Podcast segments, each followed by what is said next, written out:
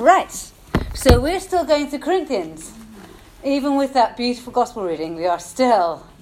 We're going to stop for Lent and do a Lenten readings so that we're ready for Easter when it comes. We feel like, ah, as opposed to crashing into Easter from Corinthians, but we're still going through Corinthians.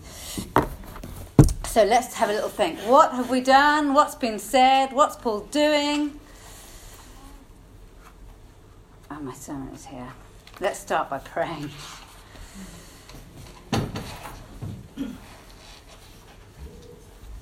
Father God, thank you for this morning.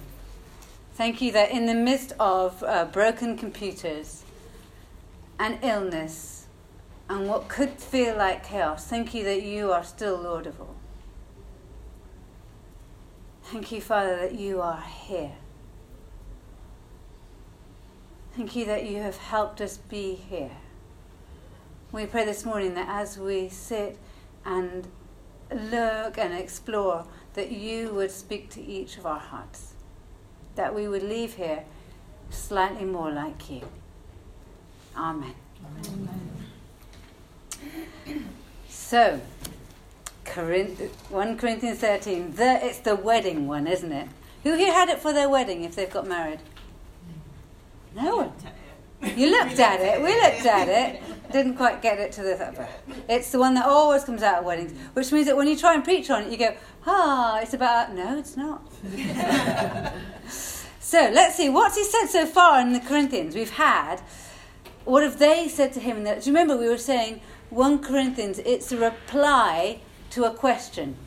It's a letter. They've asked him questions, and he's heard from other people what they're like and he's written a letter. So it's a reply to a question. So we can find out from reading the letter what was the question? What were they like? What were they interested in? What do they want to know? So we found out so far that they are so devoted to Christ, they would consider divorcing their partners so that they could become more devoted. That's what they want Paul to know. That's their question. Should I leave my wife or husband if I become a Christian? I'm so devoted, I don't want any distractions. And they've all said, We know we are free. It's common knowledge that we are free, so we can eat everything. They're very spiritual people. They're devoted and they're spiritual. And they've also said, in, in I think it was 10, we thank you for your teachings. We always remember your teachings. So they are a thankful community. They're thankful, they're devoted, and they're spiritual. That's what they want us to know. Unfortunately for them, uh, Paul has a friend amongst them who tells them that actually they're divided and, and they have lawsuits out against each other. And, and they're not sharing, and they're getting drunk over communion. But even 1 Corinthians 11 19, uh, he's very funny. And he says, Oh, it's good that you have divisions. That way, God knows who's right. very sarcastic. They're, they're desperate to be okay, they're desperate to be right. They're desperate to be seen as the ones who, who are doing it properly. And then Paul goes on to talk about orderly worship. So, this is how, when you worship, I know there's a lot going on, but try do this, then this, then this. And when you worship and you've all got a word from God, try, try to do it one at a time. And, and make sure that if you're speaking in a language everybody doesn't understand, try and make sure you've got someone there. In fact, make sure you've got someone there who can interpret for you. Don't be announcing things unless everybody can understand. You are one body because you are all important. They said they had divisions so, so that God would know who was right. Um, Everyone is important. Everyone has a gift. If the church is missing a gift, it's because someone's not stepping up. Everyone is important. And then before we get distracted in what's my gift, what's your gift, out comes 1 Corinthians 13. Ah, it's all for nothing. It's all absolutely pointless without love. It's all useless without love. Now, I've been reading a book called uh, um, Culture Map. And it's a, it's a secular book. But it talks about how do, in the world people tell stories in different ways. And, they, and we teach each other in different ways. So in England, we teach each other when you're at school, you're given a problem to solve, and then you're taught the theory of how you solve the problem. So uh, you're given a circuit, make the circuit work. Now draw it. Now, why did the circuit work? In the Middle Eastern context, you're shown the whole plan of why it works first. Why does it work? Where does it work from? What's the theory? It's the same in apparently in Germany. You're told the wide story, and then at the very end, you get to apply it. America is application first, no theory. And Germany is theory. Why does it work? Why does it work? And then a bit of application just to show you how it works. And Middle East is the same. So you've had this whole letter explaining this is who are we in Christ? What does it look like to be a Christian? What does it look like to be church? Who are we as church? And it's beginning to warm up. Application. How does this apply? And here we have how does it apply? What is it if we have nothing? If we try everything but don't have this bit? It's nothing. Application is love. How do you apply all of this teaching? Love. What is this teaching without application? It's kind of, it's words. Love. And so here we are. This is worth nothing if we do not love. If we could speak all the languages of the earth, oh, that would be amazing right now. But if we don't love, it's just a noise. In fact, it's not just a noise, it's a horrible noise. It's a clanging cymbal. It's not nice if I understand everything in the whole wide world, and I know all of God, if I know all of God, can you imagine knowing all of God? But if I don't love, it's just nothing. I am, it says, I am nothing. Absolutely redundant. It's worth nothing without love. And we can't do any better than loving. So if it's all worth nothing without love, if we just do nothing but love, if we do nothing but love each other, is that better than the prophecy and the tongues and the helping and the. Yes. Because if you just love, you have something. If you do everything else and have no love, you have nothing. So if you do nothing but love the socks of your fellow Christians, obviously you can't love without helping them, you can't love without speaking truth to them. But if you just love them, you have something. Our problem comes when we think we can do everything and, and, and it won't cost us because we won't love them. Then we have a problem. So in their letter, they're saying we're devoted we're even so devoted we would give up our loves. We are so spiritual. We are so thankful. And Paul is saying here, very, very kindly, you are nothing. What you've done is nothing if you do not love. And it's the same for St. James. What are we doing? Actually, we're moving into our community We've got our toddler group, we've got English lessons, we've got chime chat, we've got prayer on the streets. We're learning each other's languages. Amazing. Who knew six months ago that Nandri meant thank you? Now, what does thank you in Tamil? Nandri. We just sang it about 15 times. we know. We're learning each other's languages. We're sitting beside each other and letting each other be and letting each other worship. If we do not love each other, how much is it worth? Is it actually nothing? It's so scary because we put so much effort into it. But unless we love each other, it's not worth anything. It's for nothing. And God doesn't look at our achievements, He looks at our hearts.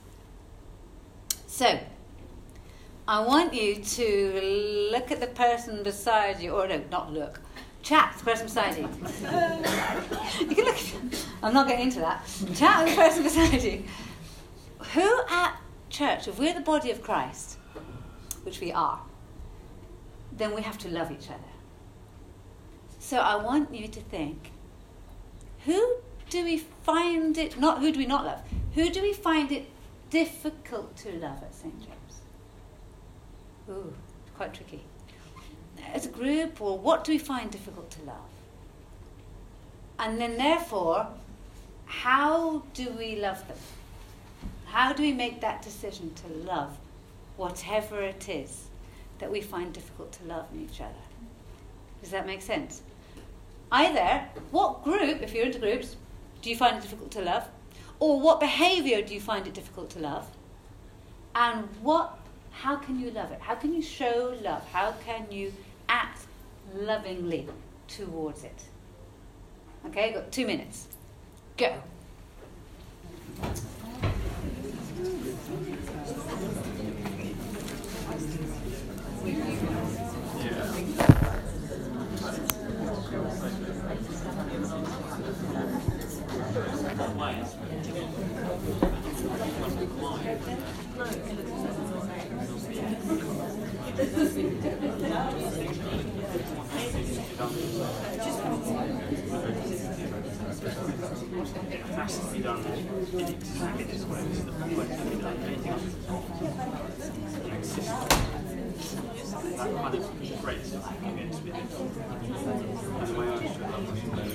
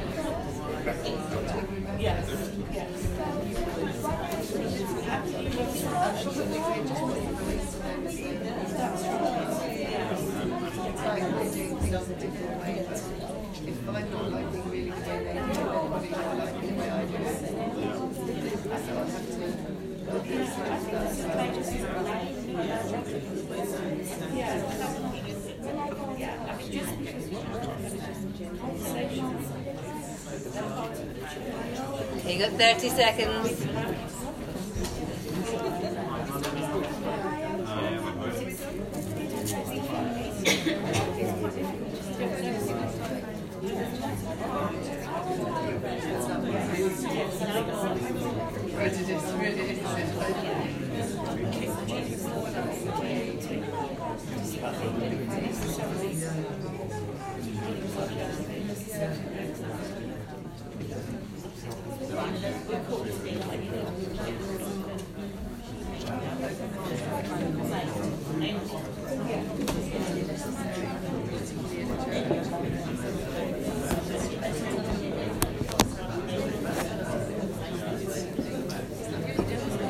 Okay, you've had two minutes. You've had two minutes. I love that it's good to chat, isn't it? So, what could we do more to show love? No, I'm not asking what you find irritating, because that could be awful. What could we do to show love? What kind of things do we do to show love? Smile at people. Say hello. Welcome. Smiling at people, saying hello, welcome, and that's saying whatever I'm struggling with inside, I am going to welcome you, and I'm going to show you that I'm in peace. Fantastic. Any other ideas? You learn said- more about other people's culture. If we understand more, we'll probably accept better. Absolutely. You'll work out why they're doing that thing that's so weird and quite weird.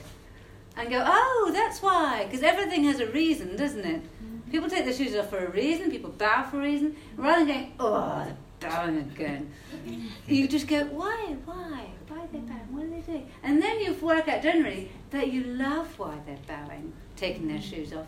And then once you love it, you go, oh, well, that's not so irritating anymore. I might do a little vague nod. Mm-hmm. It is a, just, a, just because it's a way of loving them. So when you find out why people do things, is there anything else? Just keep going. So if you smile at someone, they don't smile back. Next week, just do the same thing. You're right. Yeah, yeah, yeah, yeah, yeah. Did you know? Apparently, cultures where people have moved in and out of the of the country a lot, they smile all the time. Think about American Smile. They're a young country. They're only about I don't know. James can tell you how many years old it is.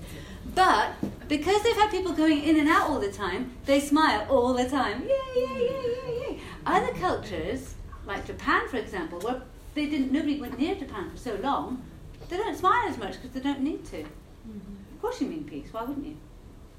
Isn't that weird? But smiling is a way of showing peace. Yay! We're happy together. And keep going. You're right. Keep going. Keep going. Because sometimes people don't believe they could be loved. And so if you say, yeah, you're welcome, they go, no, she's obviously joking. So if you smile again, they go, yeah, maybe she made a mistake smiling twice. You smile again, they go, what? And you smile again, and then they slowly, slowly get it. If you smile once and stop, nah, they'll think they saw something they didn't see. That's fine. Obviously, a mistake on your part. How irritating. So, you're right. Keeping on going, keeping on smiling, understanding their culture so you get why they're doing what they're doing. Takes time, actually. It's really hurtful when you smile at someone and they don't smile back. Yeah. Mm-hmm. Let's be honest. It's really hurtful when you when you learn someone's culture and they don't take the time to learn yours. Mm-hmm. When they, it feels like they're arrogant, maybe like they don't need to. But is that your responsibility? Mm-hmm. No. Our responsibility is to love. When we see Jesus' love, what do we see? What's the image that comes to mind? How big is Jesus' love? Where did Jesus' love take him? Yeah, to the cross. And so when we smile and someone doesn't smile back and it hurt, it really hurts us. When we learn someone's culture and they walk right over ours. Jesus' love took him to the cross. That ultimate sacrifice, self-sacrifice. And every time we do something like that, we're not doing on our own. We're doing a little bit of God work. Jesus did the whole thing. And every time we participate in his story of love, it hurts. But it's part of a bigger story, isn't it? And so actually, Paul says it's it hurts, but it's gain, but it hurts. But it's good, but it hurts. And so when we love each other, we know we're loving each other when it hurts. Just that little bit. Just like Jesus. The next verse is verse 4 to 7. Uh, is a wonderful, beautiful description of love. Love is patient. Imagine Jesus on the cross. Love is kind. Love is not jealous or boastful or proud or rude. It does not demand its own way. It's not irritable. Keeps no record of being wronged. It does not rejoice about injustice, but rejoices whenever the truth wins out. Love never gives up. Ah, it's just what we were saying. It never loses faith. It's always hopeful. And it endures through every circumstance. That is love. That's the plan. John, in his letter, 1 John 4 8 says, oh, let me read it. God is love. Not God is loving. God is sometimes loving. 4 8 says, Anyone who does not love does not know God, because God is love. He just is. So, how do we describe our God? God is patient and kind. God is not jealous or boastful or proud. God is not irritable. We don't irritate God. That's quite new. and he keeps no record of being wronged. God does not rejoice about injustice. God rejoices when the truth wins out. God never gives up. God is always faithful and always hopeful. And God endures through every circumstance. So, sometimes uh, we think maybe that God, if we're, He might not love us if we do such and such. Or we feel that we look past our lives and go, ah. And when we do that, we tend to be a bit less loving to ourselves. And when we're a bit less loving to ourselves, actually, we're a bit less loving to the people around us. So when we find ourselves being a bit irritable, we tend to look out. Ah, I get really irritated when people eat apples and crisps on trains. Daughter French does the same, so I feel like it's, like it's not okay. Mm-hmm. It's just not okay to glare at a complete stranger when they're opening a bag of crisps. It's not okay. But I just, all my days, curry shops and a poppadom. Oh, I'm just when they dip it in the chutney, I'm thinking soak it a bit longer. soak it a bit longer. I really, really, really struggle. I get very irritable, very ungracious, and I go, ah, they're eating poppadoms. Is it their fault? No, the poppadoms are provided because they are nice and crunchy. the fault is in me. The fault is somewhere that I don't understand God's love for me enough. Because if I understood God's love for me enough, then I wouldn't be judging someone else. I would be loving them. If my whole being was filled with God and God is love, then I would feel nothing but love for Doritos. Or the people eating the Doritos. Do you understand? When you feel irritable or boastful or proud, and we go, ah, ah, the first thing we tend to do is just pop out there and on someone else. I'm irritable because blah blah blah blah. I'm actually I'm proud because I'm I'm, I'm doing it better than now. Hmm. I'm, I'm, I'm feeling a bit boastful because I, I did this and you, you didn't quite make it, did you, hmm. darling? Hmm. And we dress it up with words like sweetie and darling. But what we're showing the whole wide world is that we do not know the length and the breadth of God's love for us. We have not known that God endures. He's not irritated. He's not boastful. He endures. He is Alpha and Omega. Our New Testament reading, He's from the beginning and He made it in love. And when we've finished our irritated little lives, he will be still loving at the end. He's the Omega. So, whatever we think is not good, we can give to Him, and He is big enough and old enough and strong enough and enduring enough that He can take our irritability and our stress. And when we say, God, I feel so irritated by that prawn cracker, I'm saying prawn cracker, I mean that person eating that prawn cracker. Fill me with your love.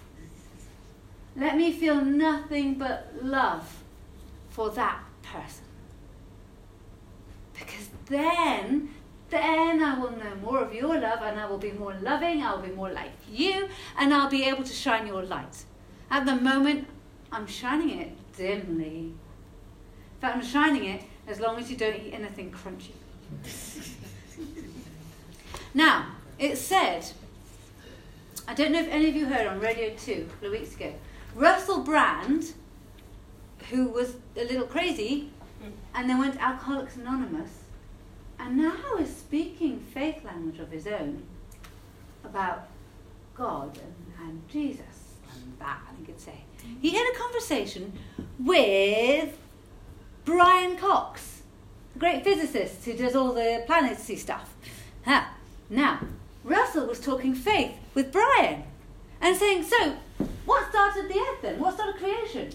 And Russell went, well, I'm an atheist, but I believe something was there. Because there had to be something at the beginning. But I'm an atheist. But there was something at the beginning that was good and that made something work. Because you can't have a bang unless two things bang. And there must be something to create the bang, or, or the bits that made the bang. And no matter how far you go back, he said there has to be something that made something else. And Russell went, Well, you're not an atheist then, are you? you're agnostic at best. So physicists go, There's a God who was there at the beginning, Alpha. And we know from the Bible that there will be a God at the end. Same God. Omega, we call him. And this Alpha and Omega, who was there at the beginning, who came to be one of us in Jesus, our New Testament reading, who will come again at the end, finish all things, make everything new. This is our God. And this God is not someone who is irritable, disappointed, sucking his teeth. Let's read his description again. He is patient and kind. He's not jealous or boastful. He's not proud. He's not rude. He doesn't demand his own way. He doesn't demand his own way. He keeps no record of wrongs. He's not irritable. He doesn't rejoice when there's injustice, but he rejoices when truth wins out. And he never gives up on us and on the world. He never loses faith. He is always hopeful and he endures. He keeps going. So I'm going to give you a couple of minutes to think. What is your picture in your head of God? Has he changed as you've grown? Is your picture one where you meet pearly gates? St. Peter lets you through? Oh, I don't really understand the theology of that. And God gets a big book out with all your list of wrongs and sees if you've totted up enough good. Is that what this Bible says? No, it's not. He keeps no record of wrongs. What's your God like?